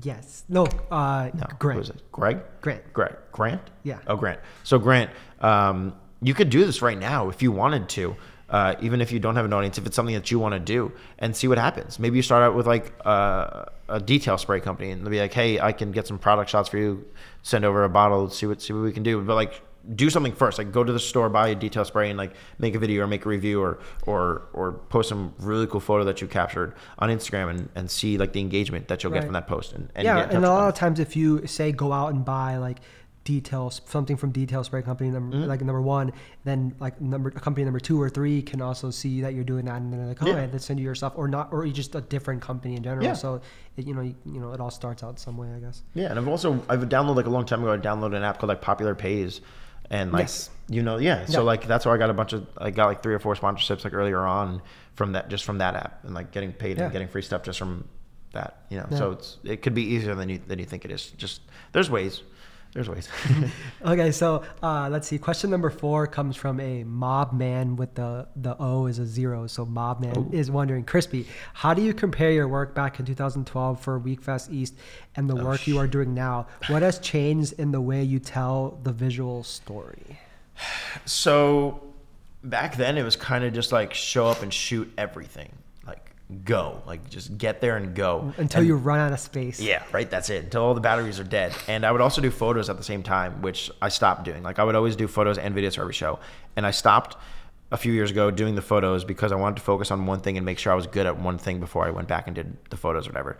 And I realized at this point where it takes me an entire day to do all the video, I don't really have time for the photos, which I'm okay with. Um, so stopped trying to do too much and focused just on the video aspect of things. So from back then, I would do photos and videos at that show, and that kind of spread me a little bit too thin. So going back and watching that video, it's a lot of uh, frantic movements, whereas now I've kind of just slowed down, slowed down the pace, um, and and just focus more on one car. And I'll get multiple shots of one car. Where back then I would focus on the car, like a wide shot of the car, move on, wide shot of the car, Oh. move on. Now I'll get like a wide shot of the car, go in, get a detail shot of the wheel. yeah. You'd focus. You'd pick a car for a good reason, and then focus on that one. Yeah, so if they have like if they have a cool like interior or if, or if their hardware has like a cool shiny gold or something that'll look good on camera, go in there and capture that so you can cut between those shots instead of just like instead of just trying to showcase the entire show, I'm more so now trying to make a cool Yeah. film or a cool video at the end of the day. And at the same time, okay, I just happen to be showcasing the show, which is neat. Um, so it's definitely just slow down a little bit, even though I'm still like nonstop at every show I go to. Uh, but um, the progression, if you go back and watch that video, it's bad. It's real bad. I think that's like the first time I met like Kraft too. I think that's when we shot. Yeah, I his think car. that's what he told me in our interview. That that was Yeah. the first time you guys met. Yeah, I was like, hey, shoot a car. I was like, okay, cool. I can do that. hey, Nick, let's do it. Cool. Feature? Rad. Shred it. Okay, and then so okay, so uh, question number one, two, three, five w- is from a Will That's quick math. Will Freeman dot JPG. Will Freeman is wondering, how did you first become affiliated with Stance Nation? Okay. Um, so I kind of always wanted, like, back in the day, like, if you got shared on Canibeat, if you got shared on Stance Nation, like, you did, you got a lot of followers from that. You got a big audience that came quick. Right nowadays, like, maybe you'll gain like 10 followers, um, which isn't much. But, like, back, back then, a few years ago, like, if you got shared, people were clicking those tags to go and see what else you would produce. So I was like, how can I get shared on that? How can that? How can they help me grow? So the first time I ever got shared on Stance Nation and kind of like worked with them um, was I did like this shoot with a bunch of different evos. I think it's up on the channel if you go back far enough. And I. Um, we were finished up with the shoot. The shoot was over. It was a video shoot. It was uh, it was done. We were all in the parking lot just chilling, grabbed some food from like a Burger King that was there or something like that. And I remember like at the time, like so many shots were going around of lowered cars in drive-throughs. Uh, like them handing their food and like reaching down to Oh, that yeah, car. yeah, yeah. And I was like, "Can- can you just go through the drive-through buy like a water or something like that? Just go through that drive-through so I can take a picture of you when you're coming around. So this white Evo goes in, comes around like with a bunch of camber or something like that, goes around and gets to the drive-through and I'm waiting there at the end. I click that picture. I take that picture of him at the drive-through getting his food handed, and I submitted that to Stance Nation or sent it to them. And that was like the first photo I ever got shared. Like I knew it was gonna happen because like that that was hot at that time. Yeah, yeah, yeah. Like being able to stick on trend if you want to be able to get your your content shared is like if, if you pay attention to the trends like it's probably going to happen Yeah. um uh, so that got shared that was the first time and then i went they had like an email form on their website uh, and i would just send emails into them saying yeah, like where hey you can just submit pictures. Yeah, yeah. and it was, there's also just like a form where you could like contact them. And I was like, you guys don't have any video stuff. Like, let me just let me try something for you. Let me put a video out there. Let me do some sort of video for you. So I don't know if it was John Paul's S2K, whether it was the first time I made a video for them, or Kraft. I don't know which one was first, but I, th- I think it might have been John Paul's S2K. Um, but I did a photo shoot and video shoot Um, because Elvis had got back to me. I was like, hey, yeah, sure, go for it. Like, make a video, see what you can do. So I made a video, made the photos, and that turned into a feature, and that led to me doing a lot more features with them because no one else was making videos for them. Everyone was doing photos, which was great, and like Yeah. they're still doing photos, but like no one else was doing videos. Like I found that little niche that they didn't fulfill yet. I was like, why aren't you doing videos? Like, Yeah. this is so much. I'm not saying it's better than a photo, but it's also great to have with photos. Yeah. Um, so I filled that kind of niche. So if you can kind of figure out, I know everyone says this as well, but if you could figure out a niche that you could fill that somebody else isn't currently for a company or for a brand, uh, whether that be an audience you have or whether that be a talent or skill you have, um, even if it's not like photographing. Whether like if you know how to code a website and you see this website is like this company's website is like really crappy or it looks terrible, go in there and like make like mock some mock something up for them. Be like, hey, this is what your website could look like. Hire me. And like most of the time they're like, oh, why are we screwing up right now? Like we should go Yeah. hire this kid to Yeah, do yeah. this. Like, and they'll probably do it. Yeah. Uh, and that'll get you more clients in the future as well. So just reaching out to them, I honestly reached out to them. Like that's what got me one of my first like automotive gigs too, like within the supercar realm, was like going into a dealership and talking to somebody and be like, hey, who can I send these photos to? And this guy comes down the stairs who happens to be my good friend now, Evan, who works at Miller Motor Cars, this dealership in Greenwich. Uh, and he's like, yeah, send it to me when you get a chance whenever you're done with them. I sent him the photos of this like concept P1 that was in there. Um, and I didn't hear back from him for like months. And while I was at H2O, I heard back, and maybe like this was like months later after I gave him the photos or whatever of the car, and it was like, "Hey, I'm Evan from Miller Motor Cars. I met you a few months ago. Um, do you want to uh, do you want to shoot this uh, Pagani rally we have tomorrow?" And I'm like. What? And actually, pretty sure I looked up like what Pagani. Like I knew it was a car brand, but I looked it up, and he's like, "Yeah, Horatio Pagani is going to be like the owner of the company and whatnot. Everyone's going to be there. Do you want to come shoot?" I'm like, uh, "Yeah." I was like, "This is months ago," and like he saw like these crappy photos that I did, and now he's like, they're like Miller Motor Cars, like one of my best clients and like good friends now, and I do videos with them constantly because I went in and and talked to somebody. I was like, "Hey." Can I send these photos to somebody? Like, what are they going to say no? And just like, okay, I'll leave. cool. That's sick. crazy how that Yeah. worked out. Yeah, and now I do like I, I did photos for them for like a few years, and then I was like, hey, I'm actually enjoy video a lot more. Can I make you guys a video? And I had to try a few times to kind of push it on them because it was like going to cost a little bit more too. I was like, can I just try this? So I made them a few free videos, and now I make videos for like all their events. Nice. If I'm not around, my good friends do it, and like, but I, I'm pretty much like their go-to guy for any videos or photos that they do now, and, I've got to and you've been working crazy. with them for a while now. Yeah. Yeah. since since college is like four years, maybe Wow. I'd say at least. And we do some crazy cool stuff that I never thought I'd be able to do. Like people never get to see a Huayra or like something, and I get to like just be around them all the time. Yeah. it's very cool, very humbling. Cool, man. Yeah. Uh, last question that was submitted by um, my followers. Uh, a Jeffrey Const- Humble brag. Constanza, uh, Stanza Productions, uh, was wondering, and I, I think we, we might have touched on this a little bit, but it'd be cool to elaborate more. Uh, he's wondering, how did you get to build your network up? Uh, did it take you forever? Were you able to build it up quickly to get to where you are at now? I mean, yeah, nothing nothing's really gonna happen quick unless you go viral.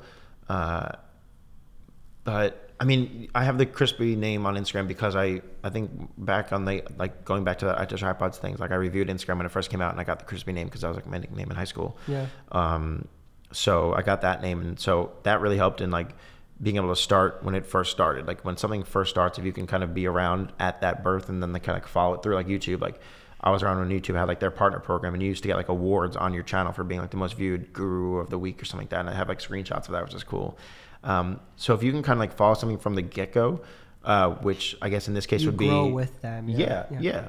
So in this case, which would be like automotive videos, like Stance Nation didn't have any videos. I started making them videos, and like car videos got more popular and more popular and more popular.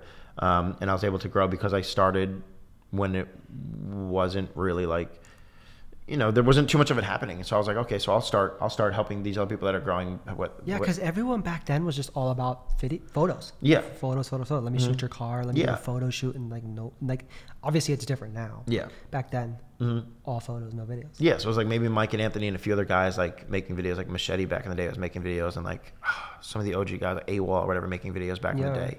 Um, and uh, so being able to fill that fill that void or whatever of of where people aren't stepping up. If you could step up and do that, like that, the audience is going to come because like people are gonna be like, oh wow, someone's doing something that no one else is doing, or like someone's doing something better than other people are doing. I want to go see what what they're going to do in the future. So you're most likely going to follow them, or you're most likely likely going to subscribe to their channel. And as long as you have consistent and good content, like people are like, it's going to come. It's going to take a while. Like Yeah. with the I Touch iPods account was in 2009, and now in 2017, I Almost 18. yeah, almost 18. I have 200 and whatever thousand subscribers I have now. Like that's that's not a lot to build over like 10, whatever, seven years, whatever it is. Like people, like Casey and I said, I'll blow up in a year and get millions of followers in a year. Like I'm nowhere near a million. Like so it, it could happen overnight if you go viral. If you review an airplane or seat, just stick with it and it'll happen over time. yeah, yeah, As long as you stick with it and you enjoy it, like the, the other stuff that I just got tired of and like plateaued, kind of, like I didn't want to do it anymore, so I stopped. It was doing great. The channels were doing successful. They had great following, but it just wasn't enjoyable. Yeah. So I stopped and did something else, and it's happened to also be successful. Like some of that audience also followed over. Like I have people that comment all the time. Shout out to you guys. Like, hey, I've been following you since I touch iPods days. Like, are you the guy from Combative Airsoft? I'm like, yeah. That's me. Yeah, right. So as long as you like kind of stick with something and try to get in when it like first begins, or if you have a viral idea, if you have an idea of a video that could go viral, um, try it, see what happens, upload it, have everyone share it. Like everyone asks, like, how, how do you get your video shared? Like, I literally, ex- when I was like made my first Facebook account, accepted everybody's friend request just to have as many people see a video when uh, When when, I would put put it it out, out. yeah. Yeah. I've literally filled up my friend request. Now it's screwed me over because now I can't accept actual friends. but um, stuff like that, like always having your family share, like who knows who's gonna see it? Yeah. You know. That's cool, man. That's inspiring. hmm So we've been going at this for about an hour thirty, a little over now. I'm all out of questions, so you know, let's wrap this up, man. Uh, any closing thoughts? Any shout outs? To anybody? Any any you know thing you want to say? Yeah, uh, I'm gonna try this really quick because I know if, if I forget, I'm gonna feel terrible for myself. uh, I'm just going to go in and make sure that I don't forget any of these people because obviously these people made this the legacy build happen over the past few months. We've built well, Cody has built the legacy wagon. Um, so obviously shout out to Cody. Shout out to the sponsors for the legacy wagon if that's cool. Cobb Yeah, Tuning, yeah. GrimmSpeed, Yellow Speed USA, Mishimoto, Circuit Demon, A Plus, Auto Styling, Serious Innovations, AccuAir, and Rotiform. I'm pretty sure that's all of them. Shout out to you guys and thank you so much for making my car possible, for allowing me to have a cool car to drive around, for allowing me to have a car to be able to show at car shows like Christian's Car Show, which is super humbling and super appreciative of that. Um, shout out to Cody as well, again, for making that car possible with sponsors. Shout out to you for having me. Shout out to you for showing, showing, throwing a badass car show that I get to film every year. Thank you for accepting me as media for the past years and this year Yeah, of as course. my car. Thank you for that. Uh, shout out to, to Anthony Halcyon Photo over there who's been chilling. Uh, great guy. Check out his YouTube channel as well, of course. Halcyon Photo and Mike Cozio. Those are the guys that I watched before I made videos. Uh, so shout out to them, mom and dad. Thanks. Thanks. I appreciate you guys. You guys are great people. Um, but uh, yeah, uh, I think that's about it. Duncan, if you want to get on that sponsorship, let me know. I'm here. I'm available. I'll check my emails. Call me. Beat me. If you got to reach me, let me know. I'm here.